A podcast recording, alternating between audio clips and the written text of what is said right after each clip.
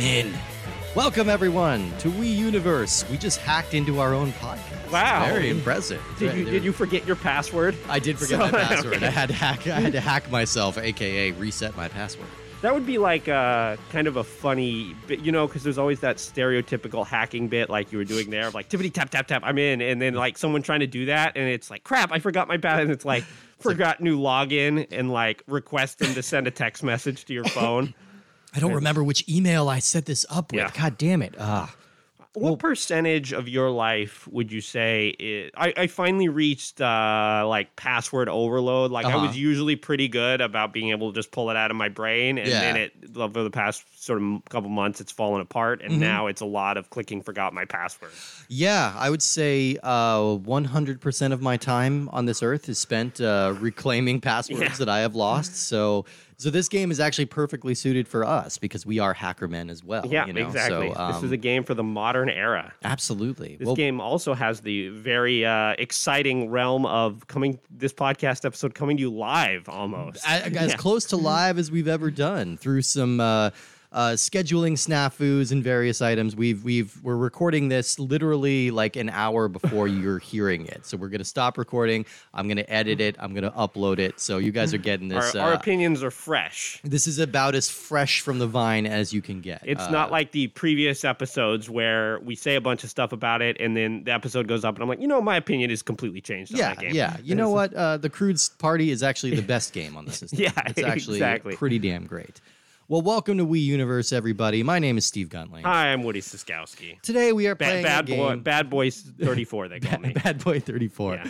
Uh, today we are playing a game called Watch Underscore Dogs. Yes, you're supposed to say the underscore. Yeah, yeah, because this is all about hacking. It's all about being a gritty hacker man. And who- punk, it's all about hacking and punctuation. and, and stealing bored apes, and uh, I, I assume I, I think Seth Green is the final boss of this Oh, game, where sure. you just need to steal his apes. Uh, well, for uh, what it's worth, like punctuation is a pretty big part of like coding and hacking. Like Sure. I remember when I learned very rudimentary code, like I'm like, oh, my game crashes, it's not working, and they're like, look at your code, you forgot to put a semicolon there, well, and you put in a semicolon, incorrect. I don't and know what then it like you. works perfectly, and you're like, wow. You can't I- abuse the semicolon. I mm, underestimated the power of punctuation. See, I think that's why I could never be a coder because I would just be trying to correct the grammar the entire time. I'm like, no, this doesn't really flow. I think I can make this more concise. You need more evocative language here. Oh yeah. Well, uh, before we get into the game that we're talking about today, what else have you been playing lately? It's been a little bit It since we've been uh, uh, been in person. I've been traveling and like uh, we've been kind of out and about. So, uh, what what have you been getting up to? Uh, well, a game that I have been playing recently is a little game that I was excited about for a long t- time, and then it came out, and I kind of forgot about it. Like I bought it right when I came out, and then I didn't play it, even Yeah. though I had been excited about it. That game is the Stanley Parable Ultra Deluxe. oh, that's out. Yeah, Um, yeah. that came out maybe a month or two ago. Um, and the Stanley Parable is, you know, a delightful sort of have a British, a snarky British guy talk to you simulator. it's so good. It's so good. It's so funny and creative and weird. meta. Yeah. and um, Ultra Deluxe has all that sort of same stuff. It adds a ton of content. Like it's been a while since I played the Stanley Parable because I wanted to get that achievement that says "Do not play the Stanley Parable for five years." It's just ridiculous. Yeah. Um, and so, um, I don't remember a lot of the initial endings, but like I can tell there's a lot of new ones here. It's really really cool. It's fun. It's goofy. It's definitely uh, the first one kind of was built more on storytelling tropes, and this one sort of makes a lot of fun of like video game industry standards. Like there's a thing that says new con like there's a door that just is labeled new content and you go in there and there's just like the uh, uh sort of diamond you can jump in for like 30 times. Okay. And like that's the new content and then it's a different ending. Um yeah, the Stanley Parable Ultra Deluxe um really good. It's a difficult game I think to play a ton of all at once because it's so like narratively dense. Yeah, yeah. Like there's so much talking. Usually by the time you do one or two endings, you're like, okay, I'm done with this. But definitely would recommend it to everyone. yeah. Um, another thing I would recommend to everyone, which is not a video game, but um, do yourself a favor. Go on to Netflix if you still uh, subscribe and or mooch off your parents. Mm-hmm. Go up to that search bar and type in R, R, R, You and watched that? I watched Okay. the movie RRR, which is a Telugu movie Uh-huh. um, from India, and is a goddamn delight. It is Okay. It is an incredible, incredible movie. It's um, it's three hours because every movie from India is at least three hours. Right. Um, but it just has these huge over the top action sequences and like a great dance number, and it's just totally big and delightful and crazy and just a ton of fun. So get people together and watch RRR. Like this was my first experience actually with a uh, Hindi like this. The one on Netflix is trans is dubbed in Hindi and then gives you subtitles. Right. But it's my first experience with an Indian movie and like it was really good and fun and the production values hold up really well. It's it's already I think it's one of the most successful Indian films of all time, Mm-hmm. and uh, I I work with a lot of people from India in my job, and that's been kind of uh, a, a frequent topic of conversation. So I'm glad to hear an endorsement of it. I've been, Yeah. I've been hearing like more and more people are sort of discovering it and being like, this thing is great. It, so. It's really fun. I think you would totally dig it. Steve. Okay, all Yeah. right, all right. I think I'm going to make some time for that because I, I, I keep hearing it's a lot of fun. Um, as for me, yeah, I, like I said, I've been traveling and uh, kind of visiting the parents and everything. So there was a lot of downtime where I could just play a lot of games, which is nice to just like play games that weren't for the show. So I got kind of caught up. I just brought my Switch with me and just downloaded some stuff. So, firstly, uh, a game that I got pretty much for free because I had it was on heavy sale and I had a lot of like points saved Oh, up sure, on my sure, Switch sure. account. Uh, I'm I'm trying to dip back into XCOM 2. Oh, I love XCOM too. I've tried to get into it a few times, and but this one was uh, it was seven dollars for uh, the full game plus all the DLC. I mean, are you playing it on the Switch? I'm playing on the like Switch. that sounds a little rough to me. You know, it's But- not it's not that bad. It's not that bad. It's it's nice to have it portable and it's nice to have all the content. Yeah. And with my points, I think I paid twenty cents for that entire Sure. uh, that entire suite of Yeah. games. So I've been dipping into that a little bit. I love XCOM 2. That might be one of my favorite games of all time. Okay, like, all I, right. I, I, The- I love how much customization it gives you and just how well it works. The the XCOM before that was definitely like a favorite of mine. Like I played that one a lot, uh, and this one for whatever reason, maybe it's just sequelitis or. Or you know when you know sometimes like uh you you hear a debut album from uh, Yeah. an artist and you're like oh man the, nothing else after this is gonna quite measure up Yep. to the feeling I got pl- like listening to it the first time maybe it's that but yeah, I can see that. Like Yeah. usually the first sort of introduction to a series or a genre that really clicks with you is the one that kind of is your favorite and is hard to over overthrow. But I felt like XCOM 2 added so much. Another game I got into, uh, which you know I've, I'm the last person in the world to finally uh, uh, play this It's called one, Super Mario Brothers. Have you heard Have of you this heard- guy? This thing's good. Yeah. This thing's good. Uh, no, I'm playing Kirby in the Forgotten Land. Uh, Oh, you're ahead of me. Yeah, I I uh, was playing it with my nieces and nephews. I'm like, all right, all right, this game. is this looks fun. So I downloaded it for myself. That game is fantastic. Is it? It is a fantastic platformer. It's probably the best uh, Kirby game out there. Nice. Just lots of really creative uses. Kirby of it. very consistently like uh six out of ten kind of games. That's- like that's Kir- always Kirby's been very reliable. Like never He's- bad games, but never, bad, like but great ones. They're they're always just so like insubstantial. They're kind of gone before you're you're you know done playing it. They're out of your mind. Yep. But this one, like I've already beaten the main game, and then there's like a whole other game uh, that ups the challenge and provides an entirely different strategy. It's not just like new game plus; it's an entirely different game That's that's, added cool. onto it. There's lots of little bonus features. It's just a lot of fun. And it's this game's full 3D, right? It's full 3D. It's it's kind of like Mario Odyssey style with Kirby, um, and there's all kinds of weird mouth powers where it, the the gimmick is that Kirby can't absorb these things, but he can wrap his supple little body around it. So like he's mouthing a car. oh, you're getting me hot. I know it's a little creepy, but he's he's got a whole car in his mouth, but he's still like he's not swallowing it, but he's controlling. It's so weird. It's kind of off putting, but like. Does it's- Kirby move faster? That was kind of the idea of 3D Kirby is a little weird to me because Yeah. like he feel like he's so slow as a character. he moves a little Mario. faster, and also some of his copy abilities give him the ability to move faster. Like Okay. uh, the ice ability lets you kind of skate over everything, Oh, or, nice. or things like that. Or a tornado ability makes you dash forward. So, uh, highly recommend Okay, that. I'll check that and then the out. last thing I was playing is something that I've uh, started in the past and never really gave a fair shake, but I got really, really into it this time, and that is Hollow Knight. Oh, Uh, okay. Very cool kind of blend of uh, Soulsborne uh, and uh, uh, uh, roguelike and Metroidvania. All of the different buzzword uh, the categories of video games. Yep.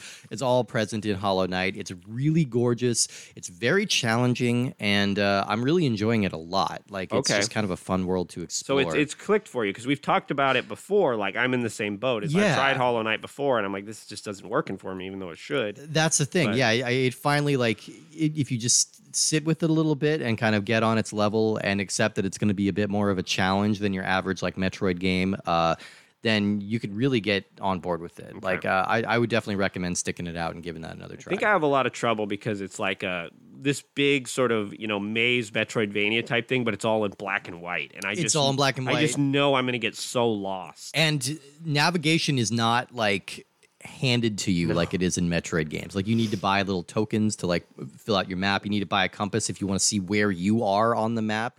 so like in, in many ways for you it's your worst nightmare. Sure. But like once you get some of those upgrades, it's uh, Navigationally play. challenged. Exactly. Yeah. Yeah. You've got directional insanity, as they say in uh, uh, the Good Place. But yeah, I've been I've been getting a lot of game time lately, Nice. which is great. Glad to hear which it. is great. All right, let's talk a little bit about our game today, Watch Dogs. This was released November 18th, 2014. It was developed by Ubisoft Montreal and published by Ubisoft, and it was also released on PS3, 360, PS4, Xbox One, Windows, and everyone's favorite Stadia. All right, so most of the games that we've been playing lately have been kind of smaller games made with small teams and small budgets. Your Runbows, your your your uh, Tumblestones, your Tank Tank Tanks. Uh, or is it Tanks Tanks Tanks? I think it was Tank Tank. it's like Tank. Attorneys General. Um, but Watch Dogs is not one of those games. Watch Dogs is uh, a, a huge international development team with more than a thousand people, a final budget of more than $68 million to make this game. That still doesn't make it the most expensive video game around. I think that's still LA Noire. Really? yeah, I believe that's a $200 million game. Weird. Yeah, Just because of the voice acting behind it. the or- voice acting and like the production value and and recreating Los Angeles in such exacting detail the way they did, and then just like I wonder. I guess expensive. Yeah, I guess an odd thing is that like video game development in some ways could get cheaper Mm-hmm. because they're able to do more with like less technology. You know, like the idea of recreating Los Angeles, it, it would have been very into because LA Noire is a pretty old game at this point. yeah, it's 2009. something like Yeah, and yeah. so like the ability to sort of recreate a whole city now is probably somewhat passe in, yeah. in games. Well, and there was a lot of research with that game because they were also trying to recreate LA from the 1940s and try and get Mm, it as specific and accurate as possible. But uh, yeah, weird game, LA Noire. Uh, interesting, interesting kind of footnote. But yes, so this game uh, development began in earnest in 2009 with a small team of about 10 developers, and it was originally being considered as a sequel or possibly a spin off to the Driver series, uh, a series I've never played. Mm. I think there's only three or four games in that series. It sort of peaked around. I think like three of them are for PS1. I just remember the third one is called Drive Three Yeah, Drive and uh, that always drives me crazy. It's like Sev Seven, and It drivers you crazy. yeah, it drives me crazy. Um, but yeah, so Ubisoft sensed the potential for kind of an Assassin's Creed level original IP hit with this kind of basic idea. So let's. I want to back up a, Yeah. just a second here and talk about Ubisoft Yeah. because somewhere along the line, like Ubisoft is never like a company I think of very much as having like brands that I care about or like IP that I'm really excited about. Mm. Um, the way I do with like Capcom or Konami or Nintendo, but like somewhere along the line, like Ubisoft became one of the biggest game manufacturers, like by far. They're gigantic, And yeah. I don't know because I sort of associate them with like Rayman and stuff initially, and not really like huge games. And then was it Assassin's Creed? And like when did that come out? Two thousand six. That was yeah, 2006. I think that that was kind of the tipping point. I think because that game was such a huge success that I think it kind of brought them up to almost EA levels, or they might even be bigger than EA right at this point. It- yeah. it- it- the idea of like we're gonna sort of make these giant, giant AAA games that are like seek to appeal to everyone. yeah, And, that's they haven't really looked back.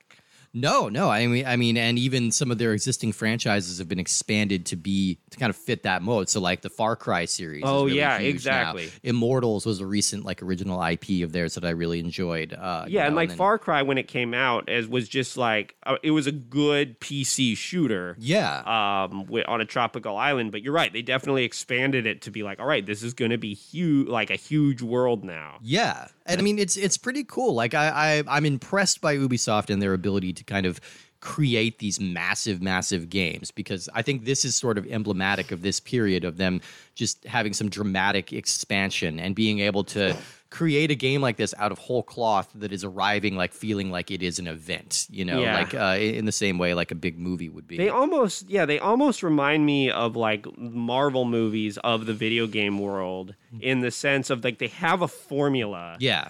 um, but they're able to kind of plug in different sort of tones and you know gameplay mechanics into that formula so it still feels like you're playing a ubisoft game Yeah. um, but it's kind of you know everyone's got their own little favorite their own their own tweaks that work for them and I mean, can- my favorite is always pressing the skip button when they try to get me to sign up for their Uplay. Yeah, So that's, that's my exactly. favorite minigame. that's in the that's the Ubisoft game. united the united uh, force of ubisoft which is one of those things like it it does tangibly give you like some benefits in game like it is it makes sense to sign up for this thing i am just opposed to signing up for anything in a video Which, game yeah, I mean, it's essentially a separate achievement system. And as discussed, we are uh, tired of remembering passwords. yeah yeah look i could i have to save all my hacking for like controlling an entire city Well, know? that's the big irony of this game in general, is because this game is like about big data. Yeah, yeah, Which is a cool thing to be about. Right. But like Ubisoft is not really the kind of company that is in a position to make a statement about big data. they are Like- kind of on uh, the other side of that Yeah, debate exactly. argue. yeah yeah so it's, It's like, hey, sign up for Uplay so we can track how much, uh, how many hacks you make in this game. like, Yeah, yeah, there's a little bit of a disconnect there. All right, so this game was officially announced in 2012 under the working title Nexus, and the ambitious kind of elevator pitch that they had when they I were like the promoting name this. Nexus more than Watch Dogs. I think I do maybe. too, uh, Watch but- Dogs is kind of a weird name. But Nexus is also maybe a little too vague. It doesn't really tell you what you're doing. But Well, it's just Watch Dogs. I I, don't think there's yeah. any dogs in this game. I haven't noticed any dogs. Not yet. Maybe that comes later. Maybe it That's turns the into last. like that's a, the last boss. Yeah, it turns into a Dead to Rights sequel like later on. Um, so yeah, the, the the the kind of elevator pitch that they were giving to uh, reporters at the time was this is a game that lets you control an entire city at the touch of a button, which. Yeah, yeah, kind of. Mm-hmm. Yeah. You know, yeah. I mean, not quite as uh, wide ranging as they imply there. I mean, yeah, that's that what is something you can SimCity do. does. Yeah, exactly. So Ubisoft created a sophisticated new game engine called Disrupt, which promised the ability to significantly affect environments. You know, so that was kind of the big okay. thing that they were building this off of. So for the setting, they decided to use a fictionalized version of Chicago. So this isn't map perfect like LA Noire. Uh, they claimed that having actual landmarks in here would have tripled the budget, thanks Okay. to like artistic license rights and things like that, which you don't really think about. But Huh. yeah, so and this already had a pretty huge budget. Uh, Chicago was chosen because it's simultaneously one of the richest and poorest cities in the country, as well as one of the most surveilled, with more security cameras per capita than any other major American city. I didn't know that. So, kind of makes it uh, an interesting dynamic here. So, to give the game uh, in ha- the in-game hacking a sense of authenticity, the developers collaborated with cybersecurity firms and members of hacktivist groups like Anonymous to get the right feel. So, the in-game OS is based on a real-life thing called SCADA, which is a supervisory control and data acquisition system. And the story of this was inspired by real life cyber terrorist attacks going back to 2012 or 2010, uh, including uh, there was a, a, a malicious worm called Stuxnet, Yeah. which was used to sabotage nuclear weapons programs in Iran. Yep. Pretty cool. Um, so yeah, uh, since Ubisoft had near limitless marketing coffers, uh, they pushed Watch Dogs really hard with promotional contests, viral marketing, documentaries, graphic novels, art books, all of this before the game actually came out. Right. I definitely remember seeing a big push for this. Like this was really, really heavily hyped. Lots of TV spots, lots of things like that. um, I that's always a way to get me a little cranky about a game. Like I was not particularly excited to play this game because and maybe this is just a personal grudge against Ubisoft, but I always feel like things kind of go in there. I don't like it when like something is like hyped as like this is going to be the next big thing. You know, like you sort get, of want to let ready. it unfurl, like Yeah. like Elden Ring. You know. Yeah, exactly. Like Yeah. have it come out and then like the word of mouth kind of grows and people are like, yeah, this is it. Yeah. Where it was kind of like Ubisoft was just forcing that hype of, yeah, this is it. Yeah, yeah. No, I agree. I think I tend to kind of uh, uh, push back against that as well, especially because I don't know the the aesthetic of this didn't initially grab No, me. this is so a I- very this is my first time bland playing. I didn't yeah. I did not get on board with Watch Dogs when it first came This out. is a very bland looking game. Like your character, is a bit. Yeah. Um. I mean, it looks good. Like it's graphically looks. It looks- great. it for looks 2014. expensive. Yeah. Yeah. Um. But it, it's very bright, and your main character design, like you know, the character design in Assassin's Creed, like that guy looks awesome. He does, yeah. Um, that hood is so distinctive. like, yeah, even whereas- regardless of who's under it. Yeah, Is here your guy just kind of looks like a generic white dude in a trench coat. His name is Aiden. Aiden. Which, yeah, yeah, Which and is sometimes he of- wears a bandana over his face. Yeah, yeah, like a cool guy. uh, one of their promotions uh, literally backfired. Uh, in an attempt to provide some fun promotional swag, Ubisoft sent reviewers copies of the game in a collectible safe with a card containing instructions on how to open it. So, kind of like a little puzzle thing. However, one Australian outlet didn't get the memo about this, and uh, they just received a mysterious safe with like some kind of hackery looking uh, notes attached to it. So they called the bomb squad, Yep. who came in and destroyed the safe That's funny. uh, which uh, Ubisoft did apologize for this goof, but um, but all of this promotion did pay off. Watch Dogs broke records for the most pre-ordered original IP of all time, and it sold more than 10 million copies, including a record-breaking run in the UK. Where it actually spurred a 94% increase in PS4 sales. uh, Wow. just to get He's this a game. system seller. So, uh, a DLC story expansion called Bad Blood was released in 2014, and the game was followed up with two sequels. Uh, Watchdog 2 came out in 2016, played pretty similar to, to the original, and it had a different main character, Okay. I believe. And then 2020's Watchdogs Legion tried to mix things up. They had this interesting system in this where there isn't one main character. You just kind of keep swapping between NPCs. So you can basically Oh. take control of anybody in the game at any time, It's and like they all have different. Yeah, yeah, and they all just have different like skills and abilities. So like you can be like a, a super badass like police officer or like a club bouncer, and then you can switch to a little old lady. That sounds interesting, but not conducive to being a very good game. It's it sounds like chaotic. Yeah, Yeah. it sounds chaotic. I'm, I'm very difficult to have much of a narrative. Yeah, and I didn't read reviews of that at the time when it came out. I remember like people were talking about this system and saying like, "Oh, this is really weird and interesting," This but I don't know how well it plays. I don't know. The, the- these kind of games always baffle me because, like, as you were talking about, like how many copies this game sold, like it was a big hit. Mm-hmm, Um, I have never like this game has never come up in conversation with like this game's eight years old at this point. Yeah. it's never just naturally come up like, oh, what are you doing? Oh, I've been playing Watch Dogs. Like That's the you're like, where did all these copies go? Yeah. that everyone bought, and like this game got pretty good reviews, Yeah. and it's like it just feels totally forgotten, even though there's been two more sequels, and like I'm sure Yeah. those sold a ton of copies too. But They must have. Like I didn't even register when Watch Dogs 2 came out. Right. Like it just didn't even like I, I I looked at the cover I'm like this does not look familiar to me at all. Like I think I just my eyes glazed over it. And I think maybe like I was very uh overloaded with open world games around Yeah. this time. There were a lot of them including other Ubisoft games and I'd already kind of, you know, I was already in the pocket for Assassin's Creed Sure. and so I'm like do I need another one? Do I need another Assassin's Creed right now? Like, if they keep putting out Assassin's Creeds every year, like, do I need a different one? what almost feels like Ubisoft has put themselves in a position for a lot of these where they're almost competing with their self. Yeah, because like they make their games so so huge and so full of content. Like I've talked to people who like play Assassin's Creed Odyssey. Yeah. And they're like, "Oh, I've been playing Assassin's Creed Odyssey and I'm going to like unlock everything." And then like Valhalla came out and they're like, "I don't need that because I'm still going through Assassin's Creed Odyssey, which Yeah. is such a huge game." and Valhalla is like one of the games I've spent the most time with ever, like Right. because it's just so expansive and it kind of doesn't really end. It just sort of keeps going. right. Uh, you know, so and also like the other important thing that was out around this time was Grand Theft Auto Five. That was only about a year old at this point, Okay. and people people are still now. playing it Yeah. now. Like it's still being used to sell systems now. So, I have a question and I'm going to sound like a doofus. Okay. Have you played Grand Theft Auto 5? I have. Is it good? It's fine. It's I prefer four. It's just Um, so weird. Like that's another thing. It's just like this is the like the except for best-selling game. Minecraft. Like Yeah. this is like the most popular game in history, and like I've just never had like the slightest bit of engagement. Like this is what I want to play. Did you get into any of the other GTA's? no, I've never actually liked GTA. Okay, yeah, then this it won't be for you. Yeah. Uh, I think GTA Five kind of uh, I bumped up against it because it it has a lot more like edge lordy humor Oh, than. I think GTA Four Yeah. did. GTA Four was going for more of a Scorsese thing. and this one's just very like edge lordy and kind of anti-feminist and sort of it's got some kind of gross stuff in it. Well, let's talk about open world games for a little bit Yeah, because yeah. that's that's always something that I have bumped against too. Because you're right, this was sort of an era where everything was open world and everything sort of kept growing.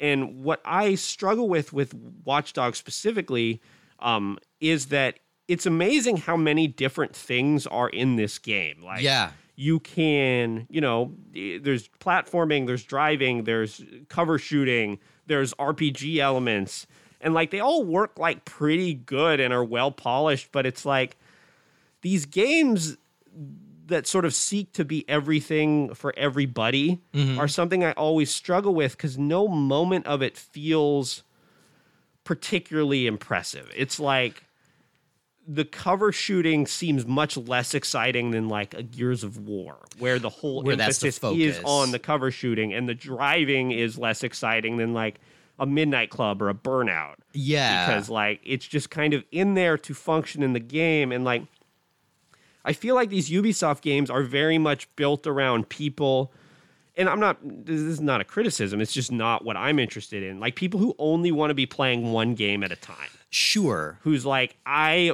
it, the way you know when we grew up we used to play games where you get a game and you just play the hell out of it Mm. and then you move on to the next game and like this would be a good game for that You just good and conquer Blasto and then you just move on. Yeah. yeah, exactly. Because it's like this is the one game I want to play. So like, I this is the only game I'm getting until my birthday three months from now. Sure. And so I want tons of content. I would like to be able to drive. I like to be able to explore all these different environments. But I feel like it's kind of like a jack of all trades, master of none Yeah. and like the story all the stories i feel like in open world games often struggle as well because like you're you're paced out like it's like you can sort of go and advance the story whenever you want Yeah. and you might spend a bunch of time just like dicking around with a comm tower or something and so like the narrative there's never a big sense of narrative push Yeah, exactly. It's kind of a languid sort of thing, you know, where uh,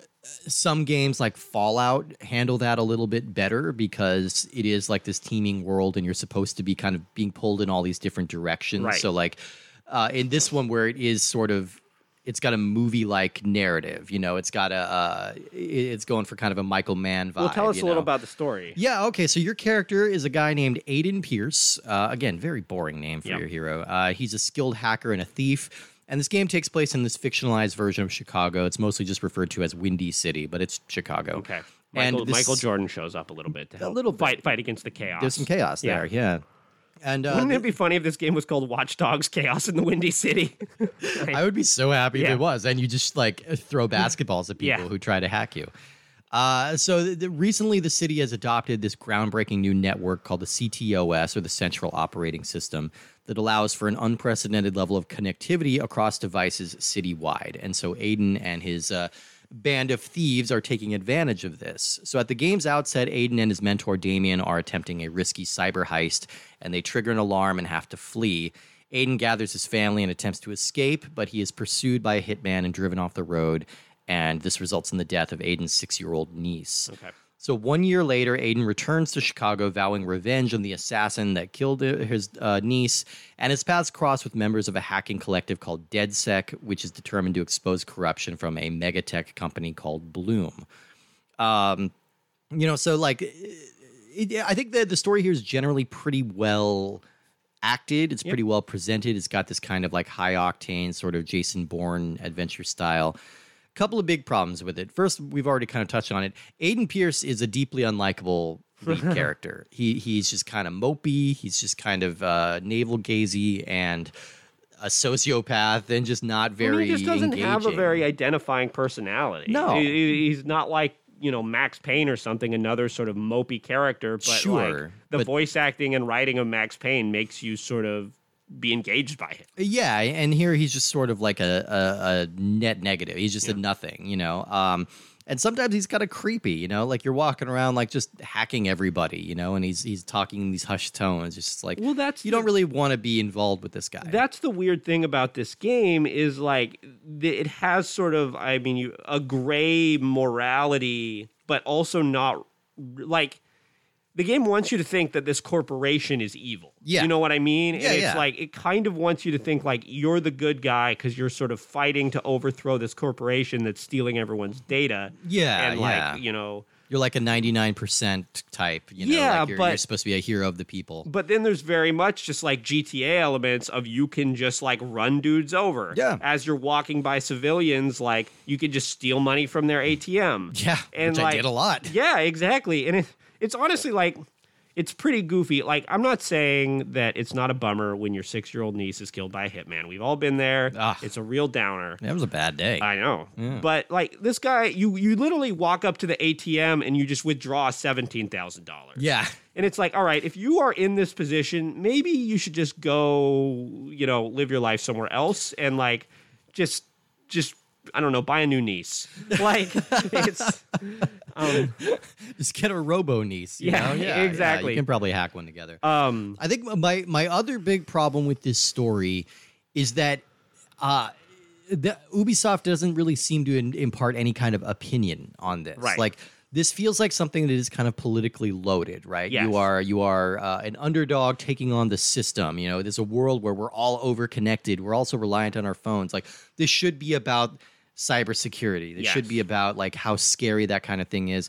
Um, this game doesn't really have an opinion one way or the Well, other. Well, that's it's, it's trying to walk the line so much because of this like morality, like reputation system in this. It's supposed to like make you make up your own mind. and that's the fundamental disconnect between this being a Ubisoft game and that being the theme of the game. Like Mm-hmm. this is the kind of thing that would work well from a story perspective in like a really small indie game like, you know, Cogmind or something like that. Sure. Where there's nothing like they're not pi- they're not worried about like pissing off investors or something who are like part of these big it doesn't feel weird for like here it would like if that was their opinion of like big data is a problem like it might be weird for them to like advertise on facebook which Yeah. i'm sure they did and so like the idea is they can never quite make a statement of like these aspects of corporate oversight and big data are bad Right, while right, you're right. trying to sign up where they're forcing you to sign up for uplay yeah, it- it- exactly. it's just like these are kind of this game would be better if it did have some sort of opinion or was angrier about the situation. But that would kind of only work if it was a smaller indie game, not this huge multi-million dollar budget game. Exactly, and it it just feels like a missed opportunity. You know, like it feels like I I like it when games can be political and when they have an opinion and when they have like something that they're trying to say. Right. And this just feels kind of like, look at these cool toys we have. But that's very much just like media in general is like the amount as the budget goes up. Like I saw, do you see the new Top Gun movie? yes, It, it was fun. It, was great. Good, good I really liked it. But the thing that's goofy about it is they're like, we have to fight this rogue country that has like that's never identified. that's never, never identified. once identified. And it's like, okay, why is that? It's because like you can't you can't really have an opinion on anything or identify any real problem because you essentially risk alienating someone or Right. And know. ultimately, it doesn't matter who the bad guys are. They're just like, you know, black hats. You know, they're like, they Right. So it, it's very much like a movie just about like look at all these cool toys that we did with our budget. Right. And like Watch Dogs is very much the same thing. It's like they're using these ideas as kind of a jumping off point to like to set their world somewhere to have some hook Yeah. for the game, but they're not actually interested in the the pilot saying anything about it. Yeah, yeah, you know. So it, it it's and similar to like the new Top Gun, like it, that's not what it's going for, Right. and that's not what this game is going for. But it also feels like this has all the trappings of like something that's politically loaded and Yeah. provocative, and it just kind of skirts that line in a way that I find frustrating. That being said, let's talk about how this game actually plays. So, this is an open world game a la GTA or Assassin's Creed. And the big hook, of course, is your ability to manipulate your environment at will using your smartphone. You've got this little uh, smartphone that uh, connects to the Everything. CTOS It and everything. everything. So you can hack into security cameras and look around. You can hack into an ATM and steal money. You can blow up a, a fuse box You to can like cause a distraction. A guard might have a grenade on their belt and you can hack into their grenade and just explode it, which is that's It- cool. It's it's his own fault for getting Wi-Fi on his grenade. you Sure. know? yeah, Like, exactly. He's he got had to play Angry Birds on He's his got to check his Facebook on his grenade. So yeah, you can you can sabotage enemy equipment. You can do a lot of stuff. Um, the the most fun I had in this game is probably the most morally dubious stuff that you can do. But at any point, you can just press the Y button and you'll turn on profiling mode on your phone, which is kind of creepy in its own way and also isn't commented on. But anyway, when you turn that on, it's going to show you uh, the names, uh, the ages, and some identifying feature of every single NPC on the street. Pretty cool. And uh, there's very little like uh, uh, repeating that I've noticed, like when you're running around. So you can see like, oh, this person. That would be a weird job, wouldn't it, to work for Ubisoft and be like, all right, there's 2,000 like nameless NPCs just walking around this city. Come up with a name yeah. and, and a sort of one piece of identifying information for all of them. And you just spend your days being like, John Adams, named after second president, Henry Ford, Loves- rabid anti Semite. Uh, right. yeah, they they have things like that, and some of it is like, you know, oh, this person uh, just got back from vacation. Others are like, this person, uh, you know, is Canadian. This, This person is asexual. asexual. Yeah, they do. They specify Yeah. things like that. Like, so there, there's a lot of information there. Um, every once in a while, you'll find a person whose phone isn't protected, and you can press and hold the Y button, and you can hack them. And that way, you can either steal money from them, uh, which it's always like a lot of money too. It's always like three, four thousand dollars, uh, which you can then claim at the ATM. What, what does money even do for you? You can buy guns. Oh, um, sure. That's pretty much it. Yeah, I, mean, think guns and cars. That's accurate. That's I mean that's what money does for us in this country. It's true. It's true. You uh, you you have the ability to like have a car delivered to you at any time Cute. from like your contact, and so sometimes you can steal car information from people as you walk around.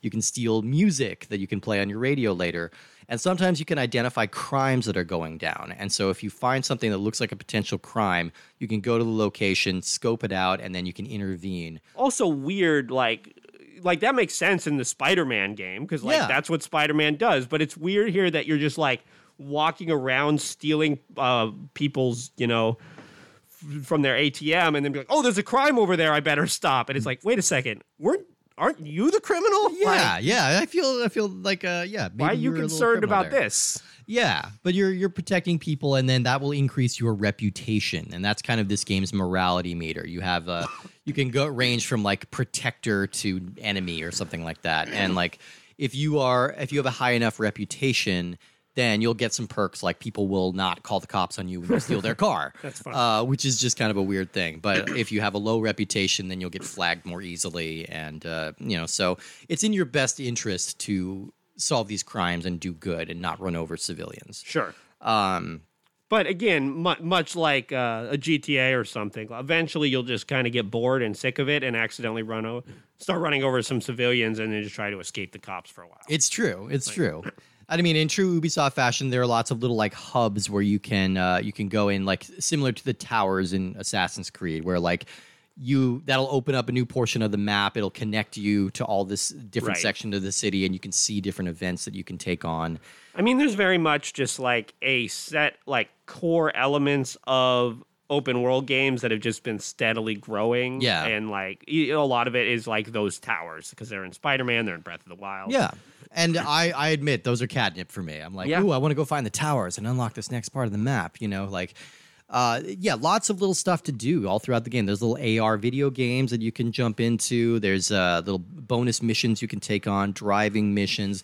There's lots of little uh, locations you can find with like a Foursquare style app where you can just check in and get some detail on different landmarks. Uh, you know, Well, and I- as I said do. earlier, like all of it is pretty functional. Yeah. But only I would only describe it as functional. You know what I mean? Like it- Sure. it's I, not I didn't feel compelled to play these little AR games. you know, right, like, and yeah. I, I, I'm not excited about the shooting, even though the shooting's not bad. It's No. not thrilling in of itself. It's like the gameplay here, and this is always the struggle I have with open world games. Is usually the gameplay is ra- the gameplay is rarely compelling enough to justify that on its own.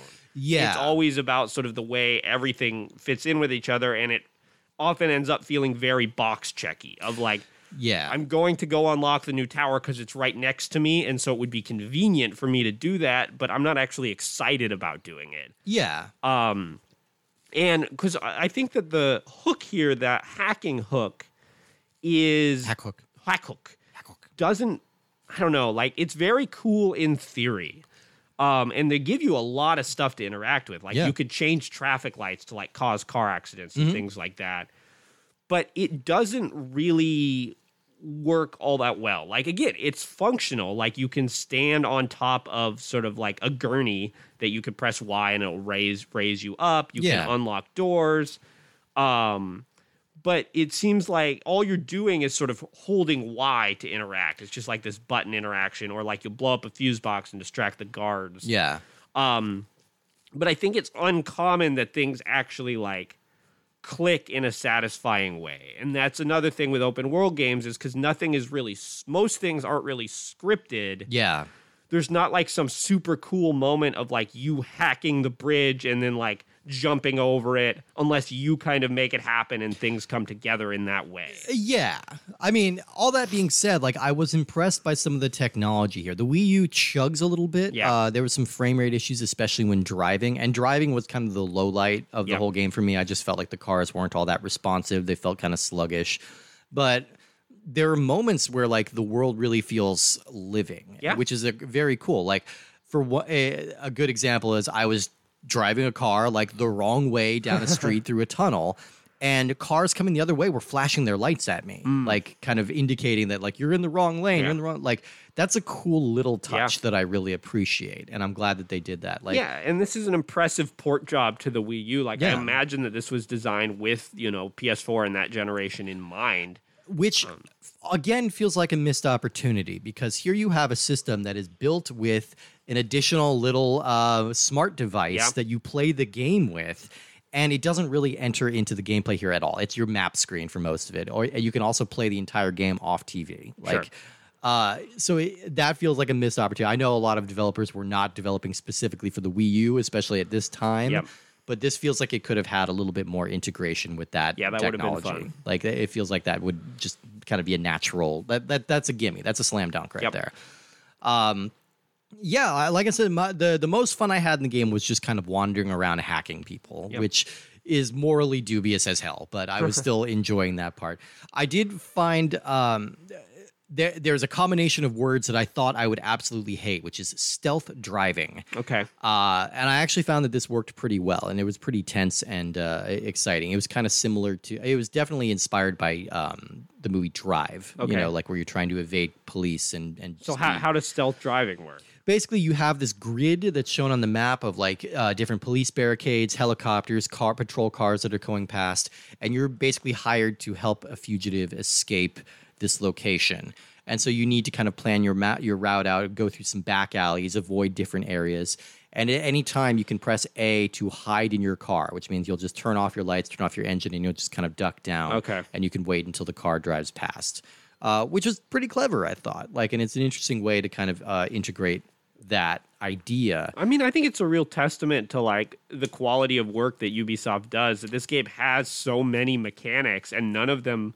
feel broken. I mean, we've played many games that only have a couple mechanics Yeah. and like those feel broken. Yeah. And like here this game really does has a little of everything and like even though the, driving isn't stellar, but No. like it all works pretty well. It's it's pretty cool how many of these systems can be executed with just a single button. Yeah. Like, I think they they really go to lengths to streamline it even though like this is a game with a lot going on and it can be feel a little cluttered. Like there's a there's an rpg like kind of skill point level progression thing which uh, those are so hit and miss with me. Yeah. uh, and sometimes like it, it sounds petty but sometimes it just breaks down to like all right how is this being presented to me? Is this being presented in an easy to understand way? Like spider-man is a good example. Easy to understand this level progression thing. It tells you exactly it's laid out in this grid I hate it when it goes overly elaborate with its presentation, which I think this game does. A it's like bit, yeah.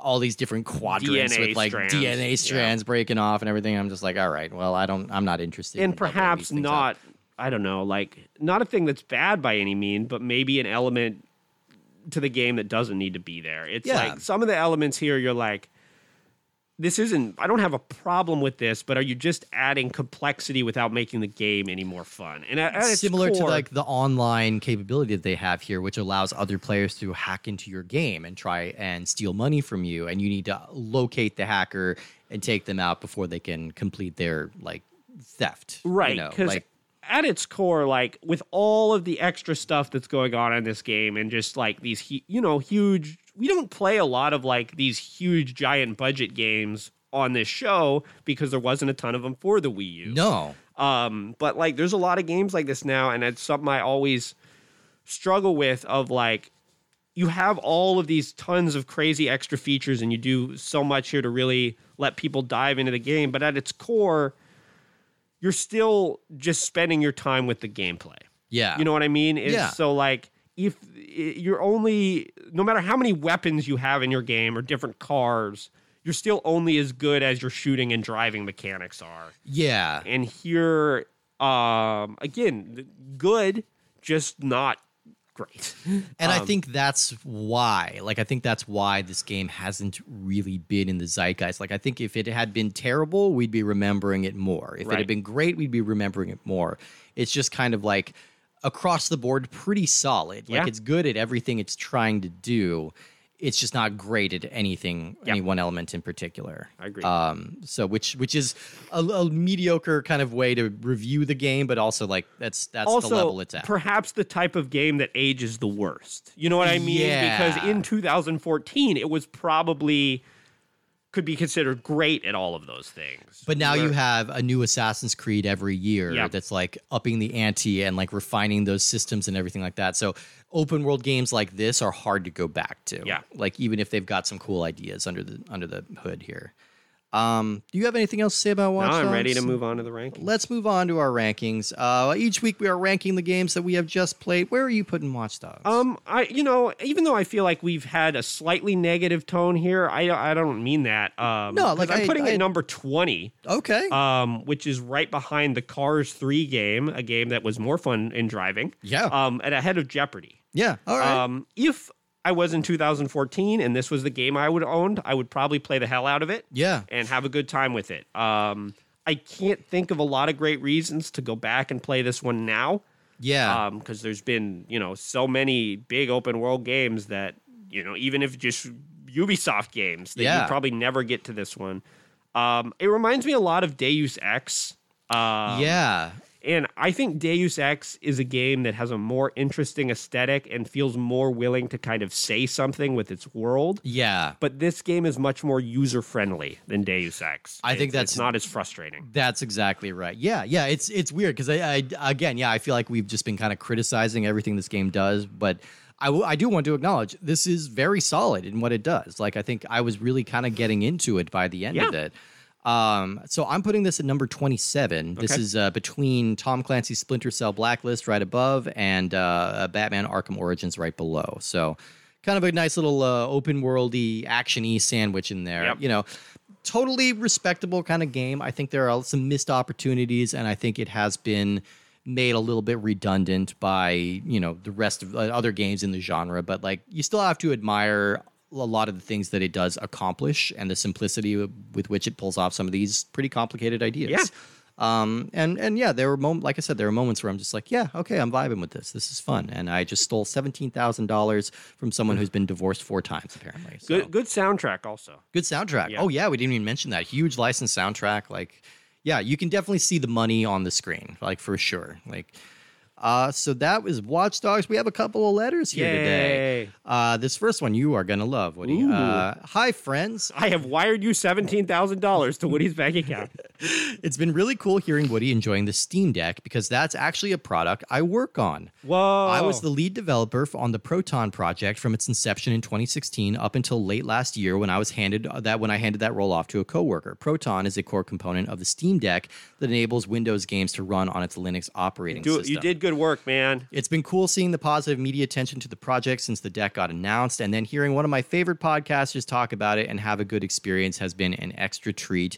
It's great hearing about people enjoying the results of the really hard work our team put into the project. And that is from Andrew. So Whoa. pretty cool. Pretty, cool. super Andrew. cool, Thank you. Andrew. Yeah, big, big. I mean, you know, I'm sure that the money that Valve gives you is enough pat on the back, but I just want to say. You guys made a great product. It's- it- it- it's pretty amazing. It may you you may have changed the landscape of gaming. Like Wow. just in terms of like well because Yeah. the Switch, you know, the Switch, I think is safe to say has changed the landscape of gaming. Yeah. In terms of like what is handheld and not. And to be like, we're taking that same thing and we're giving you like full power. Like we're not throttling it down to the Switch. So Yeah, yeah, yeah. So and Protons worked really well for me. So you're right. I did love that letter. It was great, right? Yeah. I thought that was cool. So thank you, Andrew, for writing in with that. Uh, this next one says, "Hey guys, Miguel from Australia here. Love the podcast. You guys play off re- each other really well, and you're the only podcast I regularly listen to nowadays, even when you're covering the Croods prehistoric party.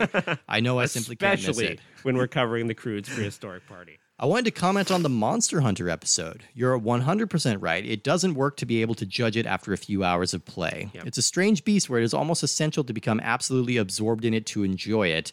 And it's a rare game series where you can have podcasts and content creators just fully devoted to the topic of monster hunting, and there's enough to there to dive into. I initially bought Monster Hunter Tri on Wii and gave up because I just couldn't get a grip on the combat. It wasn't until 10 years later, after a long gaming hiatus, that I picked up Monster Hunter Generations for the 3DS since it was $9. and again, after playing around and figuring out my style of play, that it clicked. But Monster Hunter 3 Ultimate, for some reason, is the one that I love the most, even when it has so many things that seem like design flaws. In fact, while the combat is more fluid and fast and fun in later titles, with World and Rise being massive steps, they don't hook me to the same degree. The clunkiness of swinging around the greatsword for sometimes 30 to 40 minutes to take down a single monster is addictive and crazy satisfying.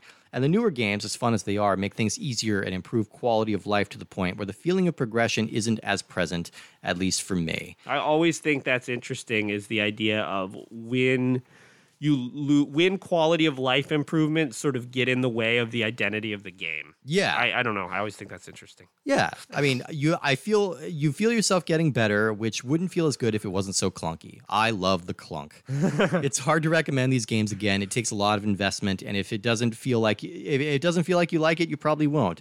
But Steve, if you feel like there's something there that you really would latch on to, I'd recommend Monster Hunter Generations Ultimate on Switch. The downside with that is that it's absolutely overwhelming variety of weapons and armor and play styles. And once you find a style that clicks, it's worth it. And before you know, hundreds of hours have disappeared.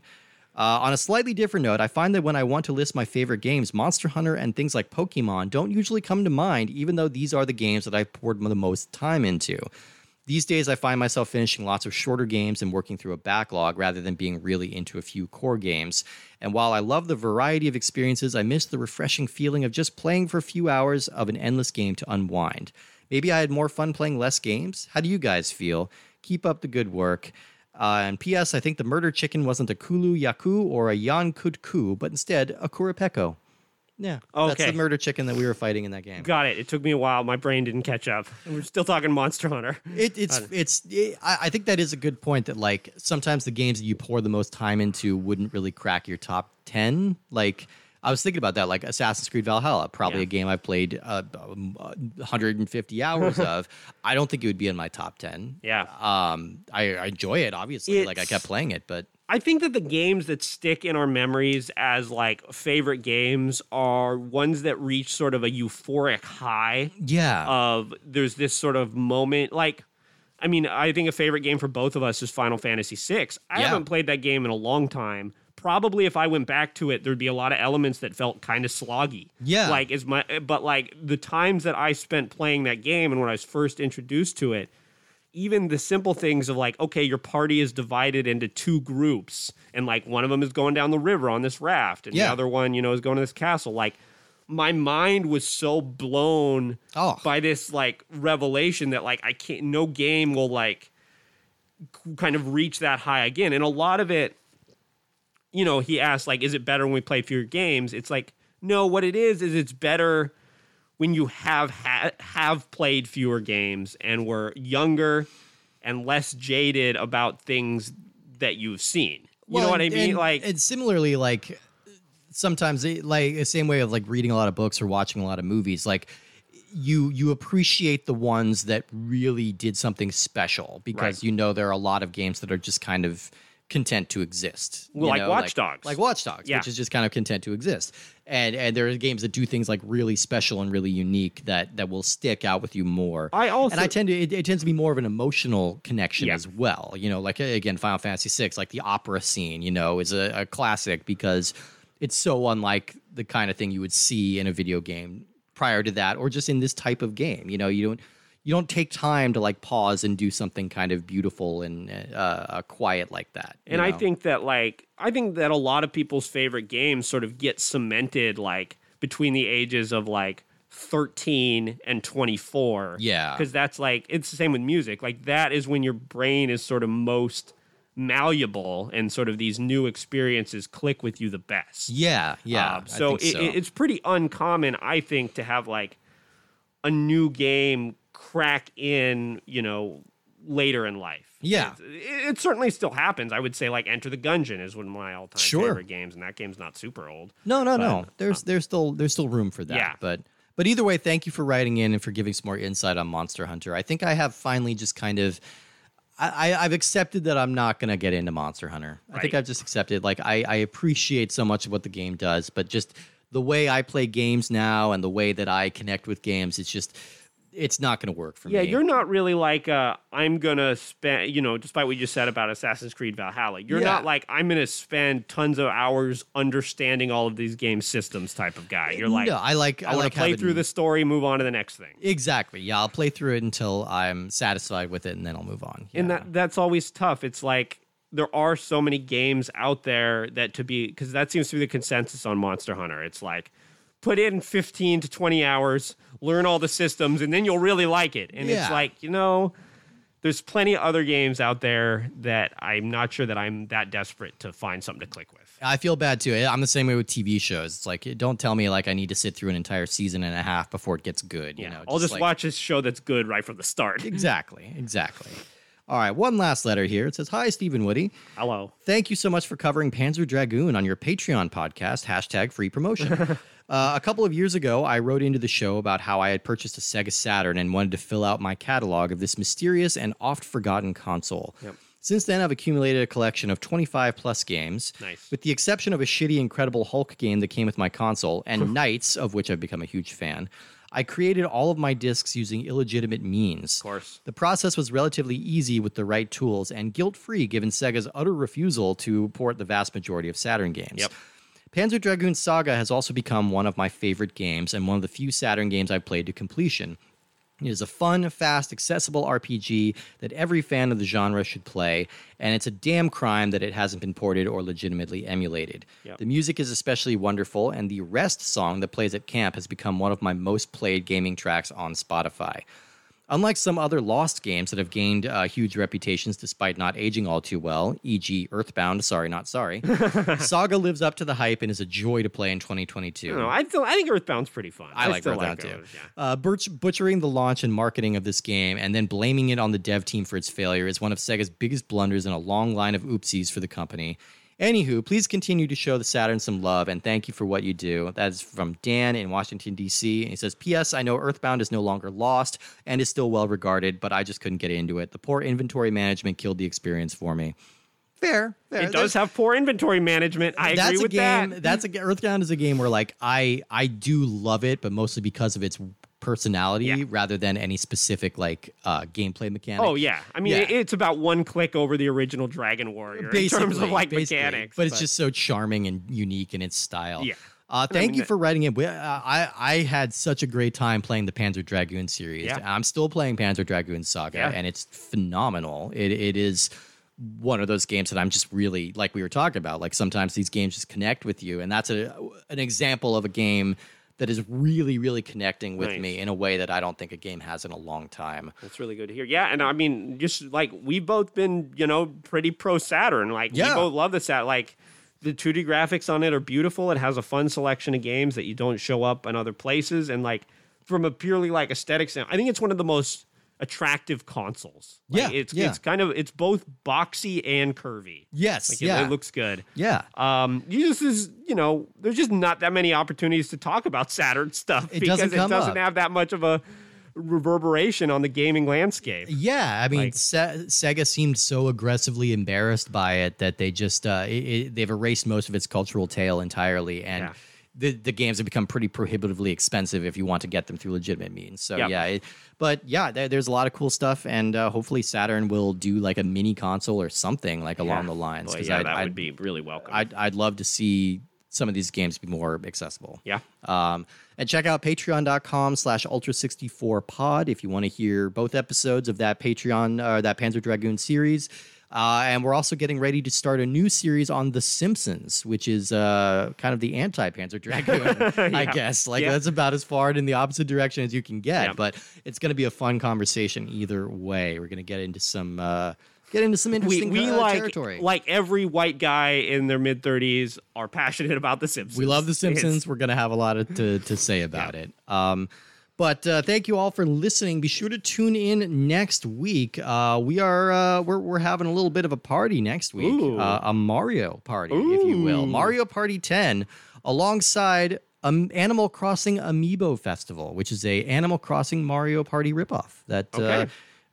I'm excited to dig into those. So uh, uh, tune in to that episode next week, and uh, remember to keep your smartphones active so that I can steal all of your money from you because I can do that now. I'm a hacker man. Who watches the Watch Dogs? All right, bye everybody.